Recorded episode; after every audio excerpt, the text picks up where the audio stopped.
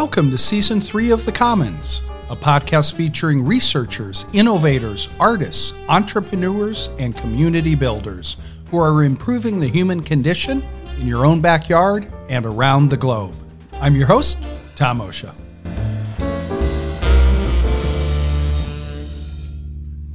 If you've listened to any episode of this podcast, you do know we focus a lot on innovation districts, the spatial geographies where talent and ideas come to cluster and connect.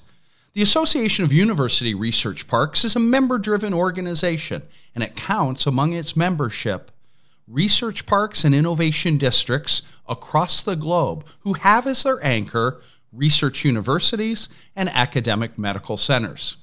This robust organization of several hundred districts comes together once a year in a different city around the world to exchange ideas and best practices in the industry. This year, they're in Toronto, Canada for the 2022 International Conference. They were kind enough to invite the Commons to come and speak with some of their members. So, our first episodes of season three will be interviews with park leaders from around the world. I hope you enjoy.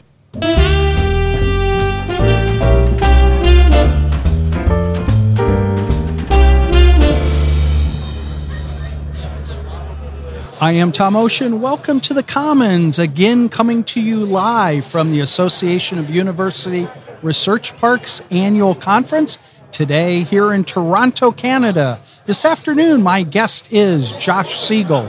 He is the Director of Real Estate for the Tech Park at now what is Illinois Tech. But back when Wexford began the relationship, it was the Illinois Institute of Technology, if I remember correctly. That's correct. That's correct. Uh, also IIT. IIT. IIT yeah, the so. IIT Tech Park, where I think we developed. Uh, a Mies van der Rohe building, if I remember right, to kind of be one of one of the hubs of innovation. Yeah, you know what Wexford did back in 2006 to 2008 was really instrumental to the transformation of the tech park. Uh, and so, first of all, I just want to say thank you, Tom. It's a pleasure to be with you, and it's really great to be here in Toronto at the AURP conference. Um, Wexford has really been a pioneer in life sciences and research parks around the country, and I don't know think you've done maybe at least 15 projects around the country now. Yeah, yeah. I actually up to 17 now. 17. That's but, incredible. And IIT was one of the early ones.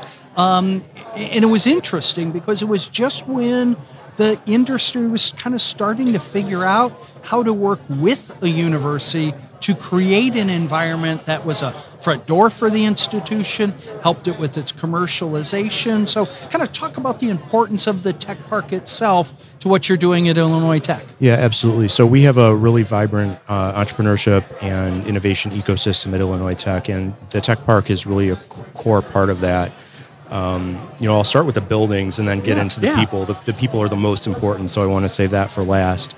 Uh, first and foremost, the Technology Business Center, which is a 130,000 square foot, four story building. Wexford came in in 2006, bought that building, and cored through the roof and four floors to create a really beautiful atrium that is still one of the most inspiring places on campus. So the university is an anchor tenant in that building, and that helped, I think, seal the deal yep. um, and make it financially feasible and uh, Kashiv Biosciences is the other tenant in that building. That, te- that building is connected to the incubator, which is owned and operated by the university. It's about 30,000 square feet rentable. We have 19 wet labs, 10 dry labs, eight offices. We're at 100% occupancy, which is kind okay. of a mixed blessing. Yeah, yeah. You know, right. in the incubation world. So from a revenue standpoint, it's great. From a vibrancy standpoint, you know, we're focused very much on which companies are contributing not only um, financially to the university through rent, but to the ecosystem as a whole. Um, so, our, one of our newer buildings on campus, which is on the north side of campus, it's not in the tech park. It's called the Ed Kaplan Family Institute for Innovation and Tech Entrepreneurship. It's a 70,000 square foot um, collaborative learning building. Our Institute of Design is upstairs, it's two stories and the Kaplan Institute is downstairs. So the Kaplan Institute was founded in, in roughly 2018. Okay. And it's really about bringing entrepreneurship into the undergraduate experience and starting innovation thinking as soon as students walk in the door. So we do interprofessional, what we call interprofessional projects courses that bring students from all disciplines together. They solve a problem over the course of one or two semesters, or they focus on building a company. Okay. Um, so that's kind of the that that's the beginning of of where our ecosystem starts, and we have our of course a tech commercialization office uh, that's run through our uh, VP of research and the tech park, and so we're we're really fortunate to have both Illinois tech companies and companies from across Chicagoland. When the tech park was founded, the name University Tech Park really spoke to the fact that there wasn't this type of space in Chicago at the time. Right, right. And it was really to be agnostic as to which university companies could come. Uh, so we have companies from University of Chicago. We have companies that have spun out of Northwestern. We have companies that have spun out of UIC, UIUC down Yep. in Urbana-Champaign. And uh, it, it, it's it's really all about how our tech park contributes to the university ecosystem and then the rest of Chicago as a whole. And you know we've been really successful. And you birthed, I don't know, was Cleversafe a unicorn? I know Cleversafe was a very successful. It certainly uh, was. Yeah. yeah, yeah. Um, it, I, you know, uh, Chris Gladwin founded that company. Right, it was in uh, Michael Paul Galvin Tower, which was then IIT Tower. Okay. Which is a 400,000 square foot office building on our campus. Uh, Chris hired Illinois Tech computer science, computer engineering students. He built that enterprise into a 1.4 billion dollar company that was sold to IBM. So that was a, a, one huge success story. Another more recent success story is Hazel Technologies, which is a Northwestern company. They do uh, food preservation from farm to grocery store that extends the life of produce to reduce food waste. They came to the park in 2017, started in one small lab, grew to 6,000 feet at one point because we had that much space available. Then they subsequently downsized to 5,000. Okay. Um, and then they just left in May of 22, went to Fulton Market, and, and, and signed a lease for I think 54,000 square feet of, of office, lab, and R and D space. And you know that I think is it speaks to the team, the technology, and from the tech park standpoint, what we were able to provide Hazel was the flexibility to grow. You know, we we we let companies come in, do their thing, we want to keep track of how they're doing, of course. Yep. But we, we we really focus on flexibility so that companies can can grow at their own pace, and then you know hopefully commercialize and and and and graduate. So it's really it's really helping the entire Chicagoland innovation ecosystem, right? You, you allow them to go to scale. Many times they remain in the in, in the environment, or in in the case of Cleversafe, sell. Yeah. But then but then Chris turned around and started another company, many of whom his talent he got right from Illinois Tech. That's exactly right. Yeah. That's exactly right. And he's also given back to the university. He's made philanthropic, very generous philanthropic contributions. He's on the university's board of trustees. Um, I don't think he's an Illinois Tech alum, interestingly. I think he went to MIT. Okay. But his commitment to Illinois Tech really runs deep. Let me ask you, because knowing where you're located on the south side of Chicago, certainly an area that has suffered disinvestment and disenfranchisement, are there programs that the Tech Park offers for the community and, and ways of engaging um, underrepresented minorities and populations in entrepreneurship? Yeah, so I, th- thank you. That's a great question. I'd like to speak to the university as a whole. Um, you know, we have a new president as of a year ago, which is still relatively recent in the life of a, a university. Um, his name is Raj Echambadi. He came out of North Northeastern, where he ran the business school, and before that, he was at UIUC down in Urbana Champaign, and he's a pioneer in uh, digital uh, business education. I think he helped pioneer the uh, IMBA Oh, okay. down at All right. UIUC Yeah. but he's heavily focused on community uh, community investment, not only from a financial standpoint, but from a community engagement standpoint. He speaks to very much and very passionately to Bronzeville. Um, We, uh, under Raj's leadership, we started a, a scholarship program um, called the Chicago Difference, and that is really focused on students who come from the south and west sides of the city, underrepresented uh, groups, and provides not only uh, a full ride in terms of tuition and room and board, but wraparound services to help ensure Okay. their success. Um, bringing them in before they actually enroll in the university and pre-collegiate programming, and then carrying them through to the point where they graduate, and then career services at, at the point when they're ready to enter the, the workforce. So that, that's, that's one way. Um, the Kaplan Institute is also doing a lot of programming. We do um, events in the building. Um, the executive director of that institute is very innovative in how she engages the community. And our colleges are also, you know, very innovative. We have a lot of pre-collegiate programming, and I think that's really come up in the past couple of years, even before Raj joined. And the idea is, you know, bring students in. It can be students in elementary school, middle school, high school. Show them what a what a STEM education means, and you know, let them spend time in a in a university environment to encourage them to apply to Illinois Tech, Sure. but but more globally encourage them to to look at a STEM career and the college education that contributes to that career. You know, it's a brilliant approach because you know I'll often hear folks, even even in high school, say that if you don't have the imagination of a child in a STEM discipline by grade seven, they're not going to develop it.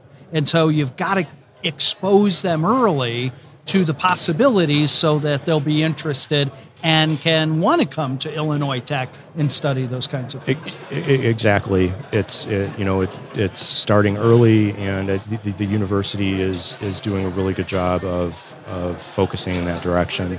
I I would think the other the other side of that coin as well is it demystifies what's happening, right? So whether or not you're a fan of the Bauhaus movement and Mies van der Rohe, I love the building, but it isn't anything to look at from the outside.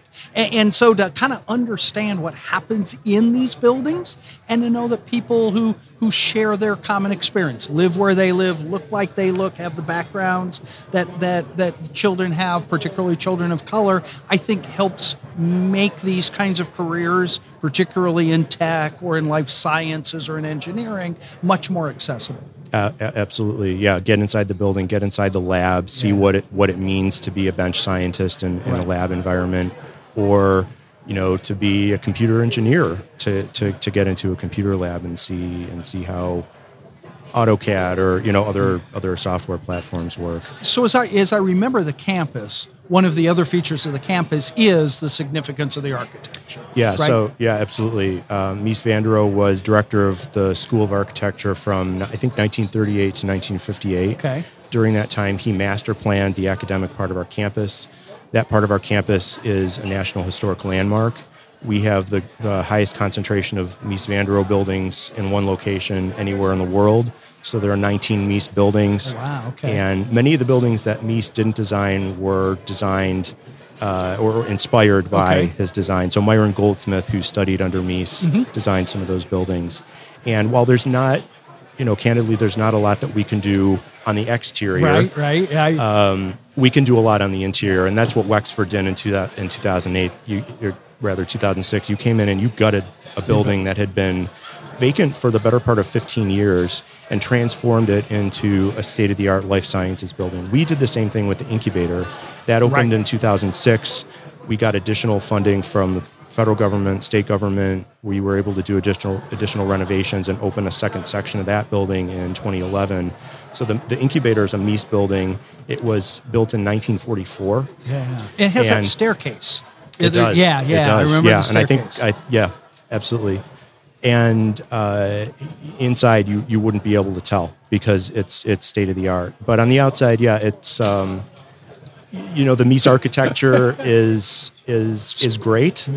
It's it's also it is um, it has a certain moment in history. Yeah, And what I what I love about our campus and what I love about our, our leadership is is their ability to engage creative architects, engineers, and re-envision how these buildings can be reactivated on the inside to, to give new life to the campus. and, and take those moments and continue them onward, right? Exactly. Oh, that's fascinating. So, final question What is the best piece of advice you've ever been given? The the best piece of advice I've ever been given. That's a that's a really good question and a very difficult question. Um, everything in balance. I, I worked for a gentleman who was a central banker and labor economist. Uh, before I came to IIT, I was at the Chicago Council on Global Affairs and Okay. This gentleman had uh, retired from Federal Reserve Bank of Chicago, and he, he had a, an incredible career. And we were having lunch one one day, and, and he was he was just talking about balance and and not doing things in in extreme, mm-hmm. um, whether it be uh, you know working too hard or eating too much of one thing or another. Uh, and and I think also what I what I extrapolate from that advice is not to talk too much, is also to listen and ask questions. And the more you listen, the more you learn. The more you learn, the more you can contribute. That's great advice for for anybody today in any walk of life. It's probably a world where we should do a little more listening, eh? Absolutely. Well, thank you so much, Josh, for being here. I really, really appreciate it. It's been a tremendous conversation. My pleasure. Thank you very much, Tom. Great to see you. I'm Tom Osha. This has been The Commons coming to you from AURP 2022 in Toronto. My guest today has been Josh Siegel. He is the Director of Real Estate at the University Tech Park at Illinois Tech. This is Tom Osha with The Commons coming to you from AURP 2022 in Toronto. The Commons is a production of Wexford Science and Technology, LLC. Views and opinions expressed are solely those of the host and guests. To view additional material about today's episode or guest, submit questions or story ideas, or to learn more about Wexford Science and Technology, please visit www.wexfordscitech.com forward slash insights.